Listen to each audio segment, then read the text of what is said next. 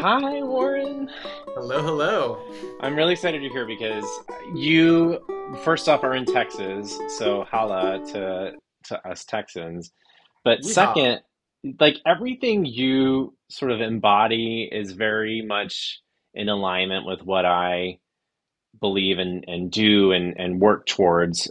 So I just think it's such a great you're such a great example of someone who's a business driven entrepreneur, content creator, but also like you have a lot of integrity in what you do. So for people who are listening who don't know who you are, how do you tell people or explain to people what it is that you do? I'd be very curious to hear this. Yeah, so I mean, the title has changed a lot. You know, nowadays, uh, community building strategist is, is typically what I go by. Um, but it's changed a lot. I mean, you know, I've, I've definitely worn a lot of different hats. Uh, and, you know, used to be a studio manager for a celebrity fashion photographer. Um, then moved into, you know, Instagram consulting and, and being an Instagram growth strategist and then realizing that a lot of the methodologies that I was creating were platform agnostic, meaning they applied on every single platform. Uh, and so I, ha- I developed this methodology called the seven C's of building a fanatical community. And that kind of took it to where I could just, anybody who is building an online platform, I don't work with anybody. I really work with more like impact driven entrepreneurs that have, you know, something really interesting to say. They're interested in facilitating like these intellectual conversations online to the masses. I really like working with those um, those people now and so I get an opportunity to do that, and then also, you know, run a nonprofit organization that uh, inspires wonder of the ocean by teaching the world about octopuses, which is what a lot of people know me for. yes, well, most people probably know you for running the Octonation Instagram platform, which has how many followers at this point? Uh, I think on Instagram we're up to like three hundred thousand. Incredible. And then do you have other platforms you that you get? You have a pretty yeah. So yeah, we have close to 700,000 members cr- across all of our platforms. I mean, we're on TikTok, Twitter, um, Facebook, Facebook groups. Um, so yeah, we're everywhere. Where did where along that journey of you moving from fashion studio manager to helping people grow their following did you go, hmm, octopus uh, Yeah. platform? So when I was seven years old, I took a field trip to an aquarium, and I remember that day uh, they told us we're just walking in a single file line. Nobody's going to touch anything. And I was like, I was walking through the line, and I have ADHD, and remember thinking I can't really see anything. And so I was like, if I drop to the end of the line and just drop off, no one's going to know that I'm like I'm not with the class. And so I just moved to the back of the line. And, you know, when you're that age, everybody wants to be as close to the front of the line as possible for whatever reason. Like that was like status, it's like being first in line. Uh, and I was like, no, I was like, I'm fine with the back of the line. So I went to the back and then I finally just dropped off. And I remember touring the aquarium by myself and uh, being in front of the octopus exhibit, looking up and just being like, that thing is the most alien thing I've ever seen in my life. And I just became obsessed with what is that? And, um, and I went to the library to look at books, and none existed. And I was like, "Wow, it must be really alien because nobody's ever even written about it." And there were there weren't any resources um, at all. And so um, it wasn't until later on, like you know, fast forward, you know, I'm you know working as a studio manager for a celebrity fashion photographer, that the book The Soul of an Octopus came out uh, by Sy Montgomery, and in the first three pages, she talks about how the octopus has always been a misrepresented, mischaracterized um, this this creature that in Hollywood was portrayed as malicious. Um, you know, Ursula. You know, she's she's not the nicest of. She's misunderstood, right? but uh, was always just this creature that was just you know misrepresented. And I thought I could you know identify a lot with that. And I said they just don't know the octopus's story, and it's never been presented in a way that would make anybody remotely interested. You know, and so I started. You know, because in the fashion industry, we worked with influencers, we worked with celebrities, and we paired them with clothing. And you know, the brand would tell their story through clothes and stuff like that. I said, you know, what if I took the octopus and I essentially rebranded it and I started storytelling and I started connecting it with people who I admired and were making a difference. And so I essentially took that same model and I applied it to something that I was was always obsessed with, which was the octopus, because I felt like there needs to be you know more emphasis on this creature because I think it's amazing. And so I started playing around with it. I started writing about it. I started reintroducing the animal as a superhero of the sea. That depending on where it lived in the ocean, because octopuses live in every single ocean, they live along every coastline. And depending on where they live, they have a unique adaptive trait that allows them to be masters of their environment. And so I use that as the symbol of you know resiliency of you know you can be the master of your environment. You know if you're a kid you're growing up in a really strange place like figure out how to adapt in that environment and get through it and become resilient. And uh, so it started blowing up. I started getting featured uh, by ellen degeneres. People like joe rogan started sharing my posts. Um, you know celebrities started following us.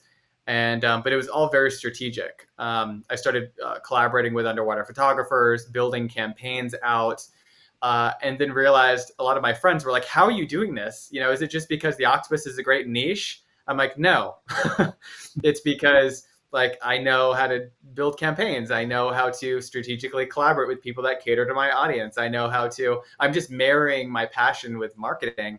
And so I started working with some of my friends and helping them with Instagram. That's how Instagram kind of take off where I started building out campaigns for them. They started going viral and they're like, you should do this full time.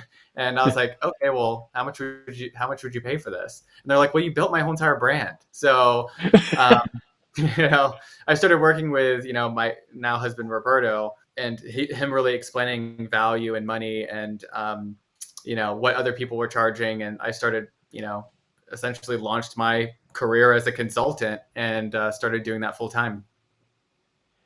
In what ways are you, or in your life, have you been resilient like an octopus? Um, I mean, my house, I grew up, like I said, uh, seven brothers and sisters. Um, my mom, you know, did the best that she could with all of us. Um, she was divorced and with with three other guys, um, not at the same time.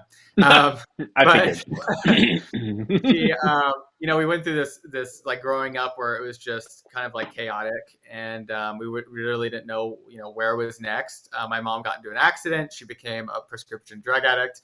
Um, so there was a lot of me instead of focusing on my life and uh, how how sad it was that I'm in this circumstance or whatever. I used it as a way to become a high performer. Um, I, you know, was first chair in band. I was editor of the yearbook. I, you know, was in NHS, and I just kind of removed myself from the situation and became the best that I could be in that environment. And um, and so yeah, so I would say that just you know, kind of using that and being like, I can kind of create whatever world I, I want to create really helped me out. No, it's, I mean, it's fascinating, right? I think that so many of us, especially creatives, um, and I think even people part of the LGBTQ community like us, I think we've all learned how to adapt to our environments, you know, and I think it's I think it's necessary. Yeah. And I would say too that um, growing up, I mean, I didn't come out until after I graduated high school, uh, and I remember having this fear that you know, because a lot of times people ask like, why you why were you such a performer? And honestly, there was this underlying feeling that I had where, you know, if if for whatever reason my mom, you know, wasn't okay with it, or my parents weren't okay with it, or the world wasn't okay with it, I could be like, well, look, I, I, I am I'm such high performing in all these all these things. I'm a good person. Like, yes, I have this this thing about me, but look at all these other things. So it's kind of like I was kind of overcompensating with being a high performer because I was like, at least you know, um, they could see that I'm I'm I'm a worthy person based on all these things because during the time I guess I was growing up, I mean, I mean, it was just it wasn't being gay wasn't really looked at like it was now. It was like it wasn't cool. it wasn't cool at all. I know. I remember. And, yeah, yeah, and so it was something. It was a point of like, wow, like you. I don't know. There was a lot of feelings around it, and I remember my oldest brother. Um, I, I mean, he was very much like being gay was like the worst thing that you could be. I mean, you would be name called all the time, and um, you know, I was kind of effeminate when I was growing up, and I just remember him saying like, "You're going to like."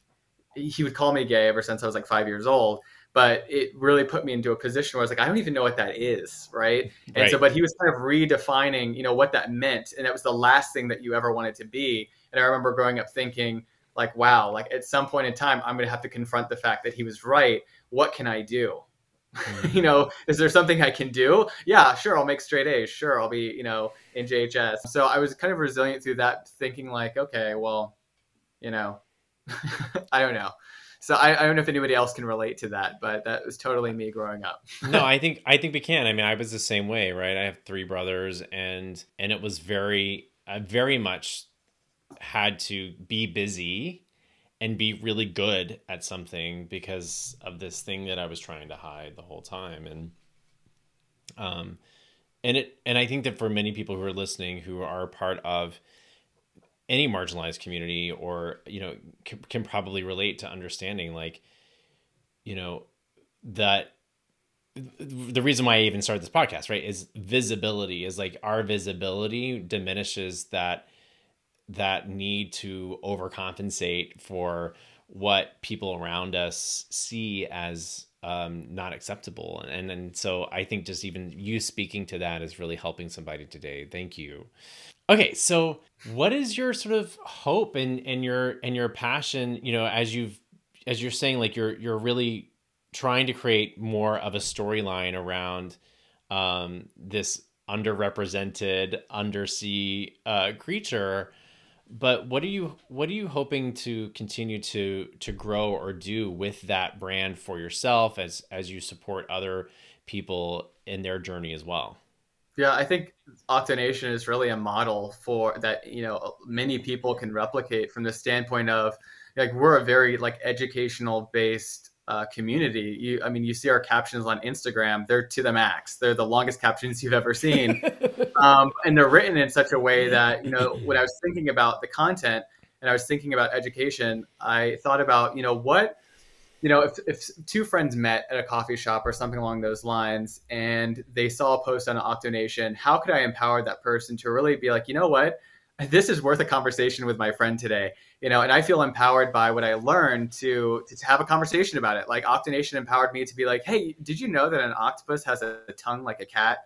Like I just learned that today. I don't know why I feel like like sharing it with you, but like you really have to look at this account. Like octopuses are like really cool like I, I want to think about how do you empower someone to facilitate these conversations around something that they think is wondrous or miraculous and i feel like you know oftentimes people with their content it can be very ego driven where it's like what do i feel inspired to say today and i kind of take it a step further where i'm just like what conversations can i facilitate between other people about Mm. something that uh, is meaningful for, for them or how can i create like with our, our merch and things like that you know how can i create um, a conversation where somebody walks up and be, like- be like where did you get that shirt? I really like it. And then have a conversation around well i got it from octonation it's the largest octopus fan club. Then being like i love octopus too. So i really think about the conversations that could potentially happen as a result of our brand and how we're facilitating that.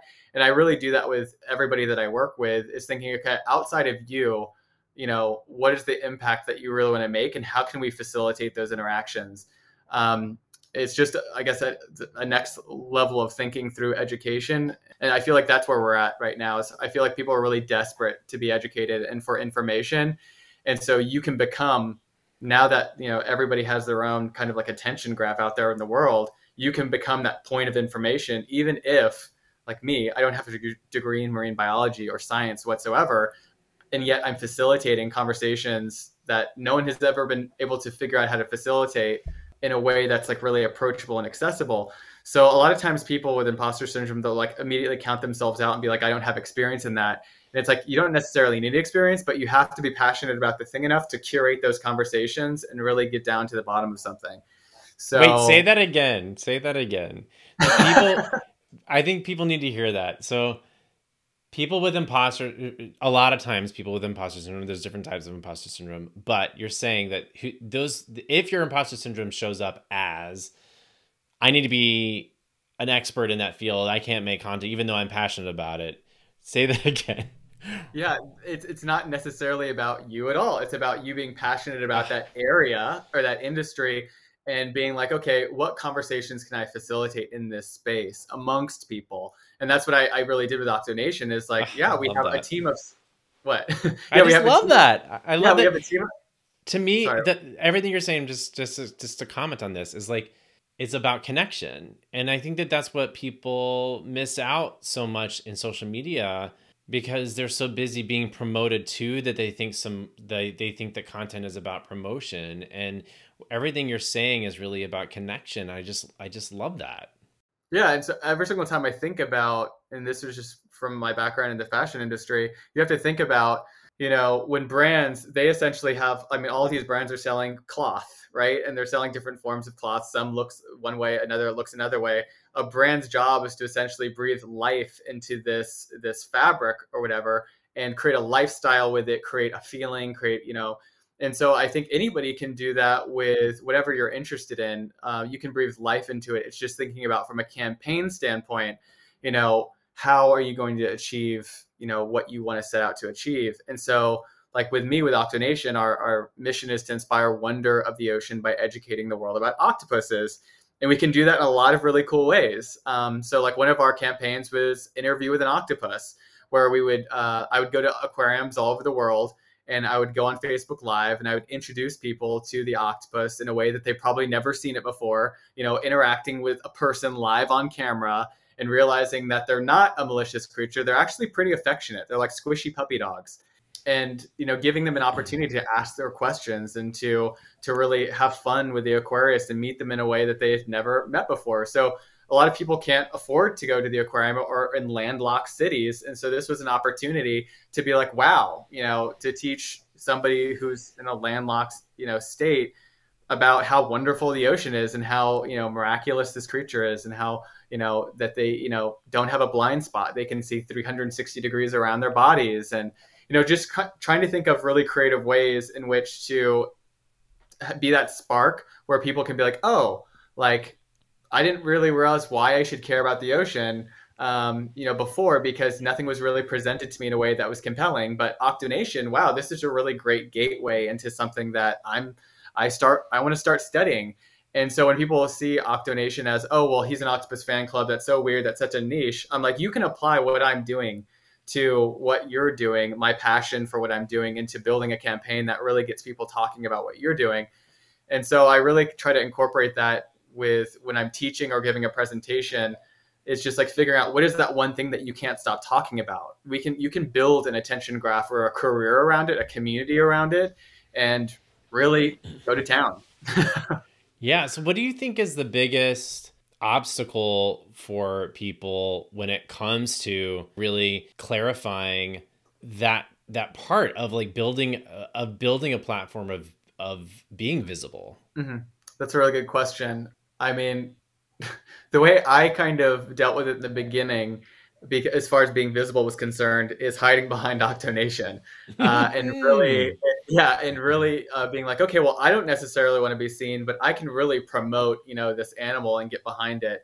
It wasn't until later that i started warming up and being comfortable with you know being face face to camera and uh, and talking about you know how i was doing these things just because i thought you know the whole imposter syndrome like okay yes mm-hmm. like i did all these really cool things but at the end of the day like i came from this house of you know my past and blah blah blah i'm like nobody really cares about that so, um, so my advice really would be, um, you know, start out facilitating conversations with other people. It doesn't always have to be, you know, all about you. It can be who you choose to bring to the world. You know, mm. uh, what conversations you choose to have. Um, you know, Oprah is a really great example of that. Um, as far as um, you know, having people on her show and bringing what Oprah was really good at was universalizing people's you know messages to a broader audience. So she was really great at bringing on guests that you know had written books or that were just you know celebrities, and she would essentially take what they said and be like, okay, so what you're saying is this, and she would turn it into this universal knowledge that we all were just like, wow, that's really good.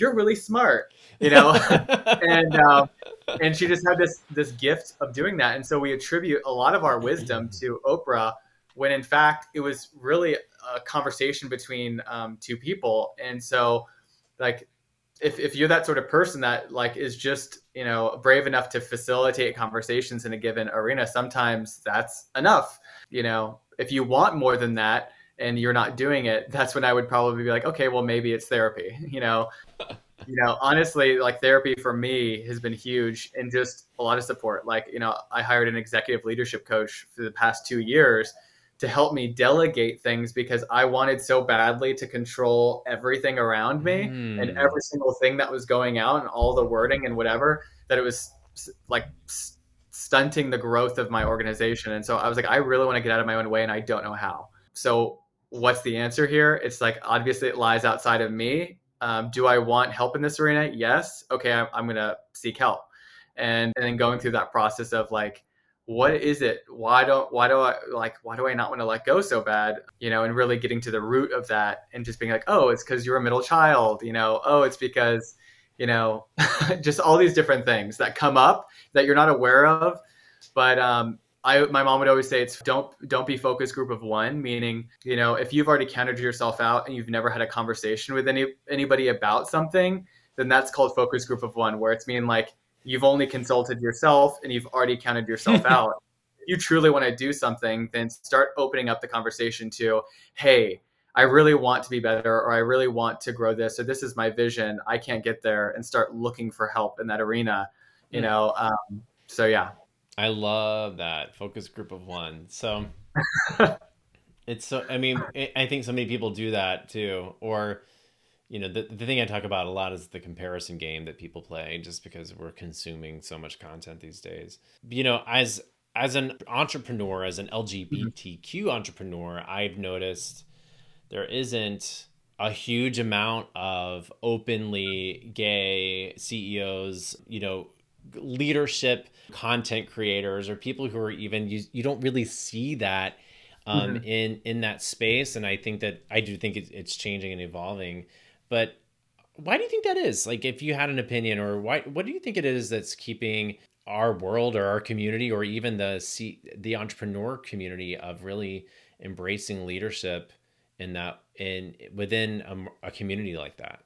Yeah i mean uh, there's there's a lot of different reasons why um, i think um, i mean i can only speak from really like my personal like personal standpoint from when it comes to um, I always said, or the the excuse that I gave myself when I was growing up, and when I would see other people who were who were like out and proud and, and doing all this, was just like it wasn't like the, the main thing that represented me.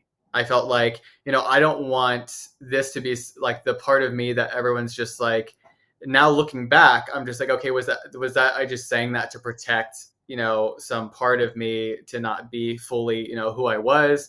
Probably. I mean, there's probably still some trauma there.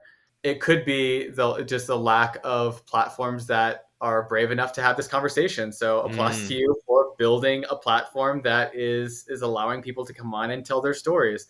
You know, so I think as people start creating the market in certain things, like with Octonation, you know, me creating the market for, you know, octopus curriculum, for octopus books, for octopus. When I first started Octonation, they kept saying, the market is too small to write a book about octopus. We're not interested in that. And now there's a lot of books that are going to publication for octopus. You see, so I, think it's very much like that. Until you know somebody is brave enough to prove a market in a given arena, um, then we, we just don't see it. Yeah. Um, and so I think that that's a that could be a huge reason why is just like okay, where where previously has this been celebrated on, and you know, and just looking kind of like it's at where is the attention graph for that now? you yeah. know. So yeah, so it's kind of like, like I also think you know I mean, we're just kind of volleying here a conversation, but I also think what something I, I've observed at least is I think that you're limited globally when it comes to being an openly LGBT business because, mm-hmm. like, I very recently, I think I um, I went on like Upwork or something and needed somebody to to do some sort of graphic design. I can't remember what it was. I just was like hiring some I was like pitching something to somebody to have them help me with my website or or something. And I didn't even look at where they were located, but they were located in like India or Syria yeah. or some some foreign country and they literally wrote me back and said, "I can't help you with this" because it's for probably husbands, for me and uh, my husband's oh, it's for our Square, Squarespace website uh, and they said, I can't help you because this is against my religion. Mm. Right? I'm like, but this is business. I'm paying you, honey. Like, and they were like, they were like, sorry. Right? Yeah, and it's sort of like, and I look at some of these world leaders who who are these sort of like you know Tony Robbins or like these big huge um, motivational business leaders. And and I've always been like I don't I I mean they're great they're teaching great stuff but I'm not them. Like I'm not yeah. I'm I can't I don't see myself in them.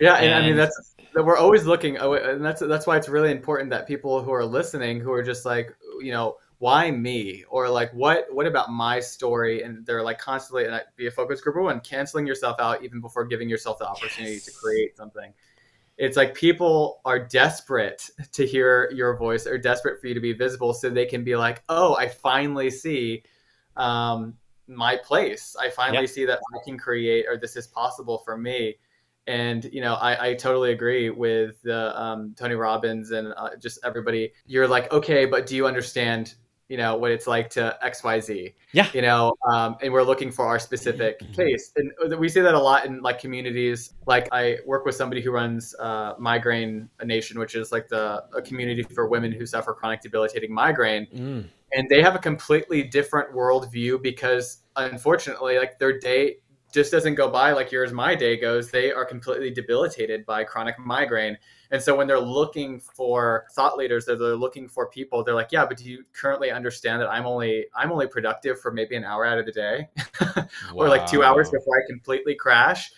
So yeah, people are looking for the other other people that are out there in the market that are are representative of them. So we need more, you know, people that are creating the platforms to to facilitate conversations around different things. Even if it's a lot of the same even if it's you know teaching social media you know there's a lot of different niches within social media. I always tell people you know go look at facebook's or meta now but if you look at meta's facebook page and you look at the groups that they feature they're all very niche like i love hot sauce or like all these different niche groups that have tons of different followers because of whatever you know you can create your own community around that i love that okay so where do you see your Octonation going, or where do you hope it'll go?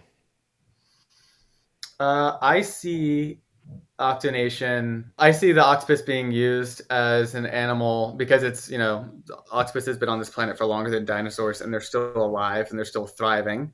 um, I see, I see them being used in a lot of different ways um, symbolically. They, are just a creature that represents so much um, from you know regenerative qualities because they can grow you know their arms completely back from their outer nerve bundles to the suckers completely 100% brand new to you know being a really cool entry point almost like you know pokemon got to catch them all like kids i feel like when they're younger like figuring out how to gamify and get them interested at a very young age about the ocean through something that is actually compelling um, not through something that a teacher is just like you should care just because it's important it's like unfortunately kids aren't wired that way and so i'm essentially creating what i wished would exist when i was seven and i was kind of battling between why i should care about the ocean and unfortunately I won't say the education system failed me.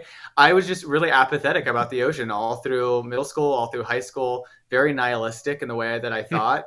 and it wasn't only until I started, you know, championing the octopus and really getting down into how incredible this creature was and how worthy it was of people really understanding how incredible the world is and the ocean is through things that are in existence and have been in existence prior to even us that I thought, you know, this is a really compelling idea and conversation. So as far as where I see it going is just not that octopuses are going to save the world, but it's just like they're they're going to be a really um, uh, interesting animal um, because they previously weren't. And I think that uh, I had a conversation with someone earlier this morning who I mentioned a lot of times people want to have conversations around sustainability or not using straws or they show massive amounts of pollution or they show the mistreatment of animals in the wild and that to somebody who doesn't have an appreciation for the ocean right now just is just like wow like we've really screwed up. There's no going back from here. I don't see any end in sight. Whereas if like they're first deeply anchored by something that that impresses them like the octopus or they sort of get involved at an earlier age and they're like no we should fight for the ocean because actually i know so much about this creature and you know this is their home too I feel like it just changes the conversation. Anger isn't a sustainable emotion or feeling. And I feel like there's a lot of companies that are trying to reverse engineer people's giving a shitness about the ocean. Hmm. And I feel like you, you're you're getting at a point where you sound too evangelical. You sound like you're trying to evangelize people in, into caring, and hmm. that's never going to work. yeah. So first, you have to start from this place of like, okay, what is palatable and what is going what are they going to truly walk away with and understand and figure out how to incentivize them and get them interested. Um, yeah so i mean I, I feel like i'm still kind of working on it. I've been doing this you know since 2015 founded the nonprofit in 2018 so the, there's a lot of different collaborative efforts that i want to i want to talk to like neuropsychologists and biologists and really figure out you know am i going down the right path? Um, but i think we're at a really good start right now. do you do you ever get tired of talking about octopuses? so I don't only because I use it as a an example for what's possible with my other community leaders. And a lot of the campaigns that I'm doing and a lot of the marketing that I'm doing can almost all of it can be applied to anybody else. Um, and so I give I'll give them example with okay this is what I did with Octonation to increase emails. This is what I did, and this is how you can do it with your thing too. Um, so I feel like it's my best case study, and it's like a, something that I teach from, like me, my methodology. Like I perfected my seven C's of building a fanatical community through being a practitioner and having my bit, best case study be an international, you know, recognized nonprofit organization. So I feel really good about that, and so, you know, that's kind of what I teach from. So, not really. Because I feel like there's some days where people, you know, I think people think when you own your own business, you run your own business, that you your sense of freedom goes goes up, right? Like, oh, I'm gonna mm-hmm. just be free to to do all these things. But but in your situation, it sounds like it's. I mean, not that, freedom is of course a byproduct because you're doing what you love.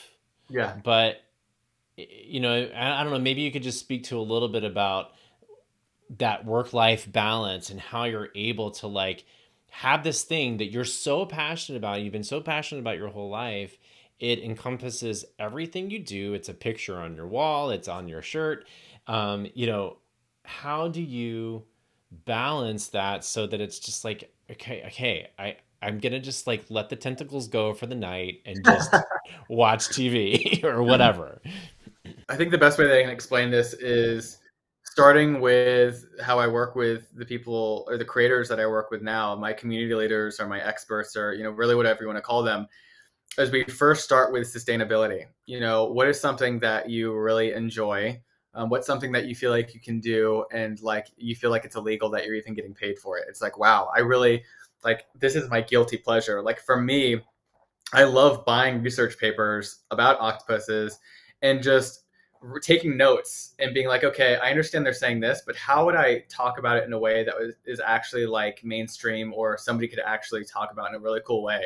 Wait, and you love like, you love taking research papers, reading them, and then breaking them down and translating them for your audience. Yeah, like like you know, if I was trying to tell a friend that didn't care at all about something like how can I say this in a really compelling or convincing way? That does not thought, sound like fun to me. That is so know, fascinating. here's the thing. But here's the thing. Like I, I have this conversation with anybody that I start working with is like, what is that one thing? And it's different for everybody. I, you know, uh, Emily D. Baker is somebody who I started working with. And um, she was like, you know, if I could just watch the Real Housewives of Beverly Hills all day long, or like just the Real Housewives, you know, um, thing, and just talk about it, she was like, I would just love that. And so I was like, okay. And I was like, you, you realize you can get paid for that, right? And she was like, what are you talking about? And I was like, yeah, like you could become a commentator on YouTube and get paid just to talk about the Real Housewives. And she was like, I don't, I don't see how that's possible for me. And I said, okay, well, let me map out this, huge marketing strategy to let you know how this is possible for you.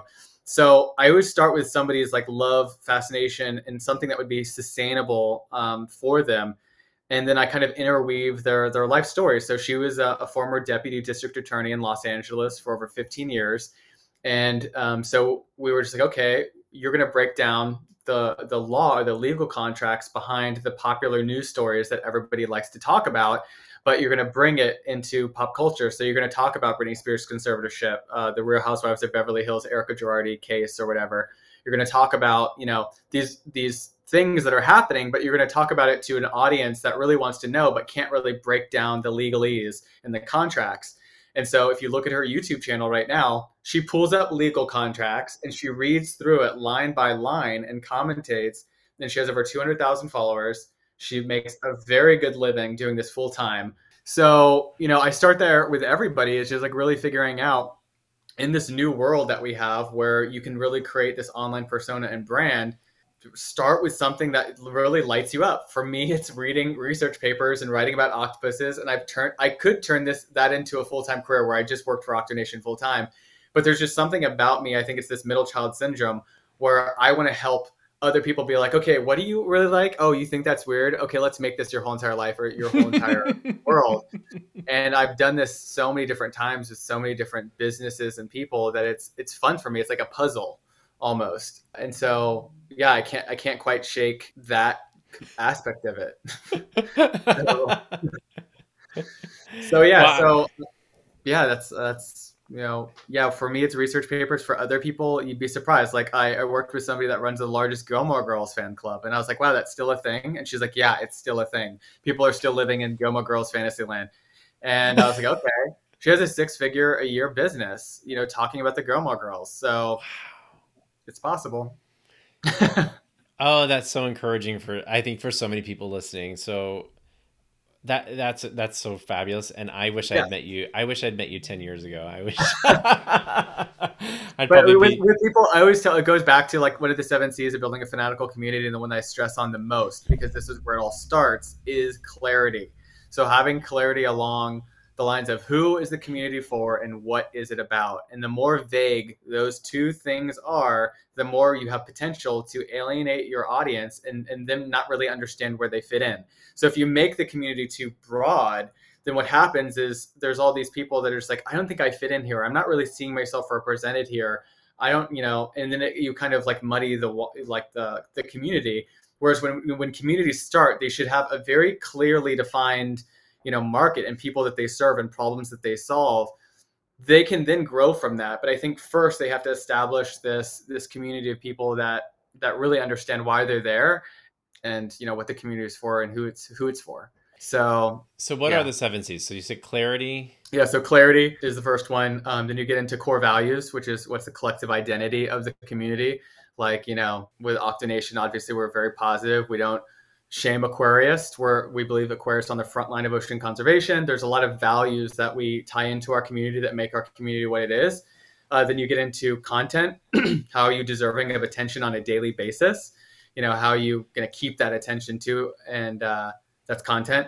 Then you get into um, collaboration. So who you working with that essentially caters to your core values that are people that you get along with like in our example with octonation we would probably never work with PETA um, because PETA, you know, um, has a lot. They're an animal rights organization. They're very polarizing, and that's not what Octonation stands for at all. They're anti-aquarium. Animals are not ours to use for entertainment, uh, to eat, all these different things. Again, obviously you can see that it would just wouldn't be a thing. So that's collaboration. Then you get into connection, and connection is how are you making your community members feel seen. So what campaigns are are you creating so that your community or what interactions are you creating so that your community says, you know what, I feel seen. I'm a part of this community, but there are opportunities for me to be seen by the larger community. So on our Instagram, we, you know, you can pin comments, you can do caption this, you can give people opportunities to win stickers, you can uh, do an, a photographer spotlight, you can do an artist spotlight. You can really make your community feel connected. Then you get into conversion, so how are you ethically converting your followers into either products, programs, services in a way that is feels good, that's in line with your core values, that you feel like you're deserving of their attention. So it all feels great. Uh, and then the last one is consistency, and that's all about sustainability. So how are you doing this in a way that is sustainable to you, that you don't feel overwhelmed, or if you're if you do feel overwhelmed, it's a good overwhelm. Like you're like, I'm having a lot of fun. Yes, I'm doing a lot. Like me with Octonation, like this international photography competition, this pitching to Discovery, these you know nonprofit community professional award, this, you know, I feel really overwhelmed all the time, but it's like this really good stress overwhelm type feeling mm-hmm. where it's like I don't feel like I'm behind. That's that's it's like creating something that's very consistent for you, and that's kind of like the the seven C's. And if there's any part of those C's that feels kind of out of alignment or you don't have fully worked out, then your community typically you'll see low engagement. You'll you'll have like uh, identity crises every day, being like, why am I even doing this? Am I even making a difference? You know, all these different things that will come to you as a result of you not having the, this this strategy on paper that you can see in front of you. That's like, this is why I do what I do. This is how I do it. This is how I'm going to keep myself from going crazy. I like I see the vision, and so I think it's really important that you know the community leaders kind of map this stuff out. That's really, really, really powerful. How do people learn more about not just Octonation? Of course, we can we'll put a link in the description down below, but also working with you and learning about the seven C's or any of that um, the support that you offer. Yeah, so I have a big intention this year in 2022 is to kind of reactivate my my personal brand because I did hide behind, um, and I'm sure anybody can relate. You hiding behind your clients or hiding behind you know the job that you have or hiding behind, you know whatever. Is I kind of like was like okay, well I'm cool, you know I can just you know do my own thing and not really show up and talk to the camera and talk about you know different things and so this year i've like making a conscious effort to have more of a personal brand. So if you look on octo warren on instagram i'm going to attempt to uh, post more about me post more about my clients post more about like you know what i'm involved with and then try to extract some lessons that i can share with with everybody else. But that's pretty much i also have a community on facebook called community growth and profits with roberto and me where he talks about monetization. I talk about, you know, uh, uh, building out campaigns or let's look at campaigns that are really working right now. What are trends that are really working right now in communities? So I'd say those are, are two places where you can kind of discover about me. Amazing. I'm so glad you came. Anything else you want to share or talk about that we didn't cover? Uh, yeah, I guess when there are, there are opportunities to show up and, and have a conversation about LGBTQ visibility um, that comes up during a conversation. Um, I guess look for platforms that allow you to express all aspects of yourself. Um, I think this is really fun and important. Even me saying, you know, I, I, have ADHD. I said it on a panel yesterday, and the chat blew up yeah. um, with people being like, "Wow, like it's really cool that Warren just mentioned that." So, I mean, I really feel like saying, "Hey, yeah, I'm I'm gay. I have a husband, and we do this thing called life together. And he's this side of the monetization. I'm growth side, and seeing a productive relationship uh, and seeing how two people can work together to build something really cool is really important, and um, could inspire somebody else to to look for that or to feel like, hey, that's something that's possible for me. So, yeah, that's what we're all. That's I'm all about that, like helping that person to go oh my gosh, I had a, a vision that that could happen, and there's proof. Seeing seeing you and Roberto, and and then so we will put links down in the show notes for everyone to go check out Warren and everything he's uh, about, all of his tentacles. Um, so, so thank you for coming here and chatting. I can't wait to see what this year brings you. Awesome. Thank you, Bret.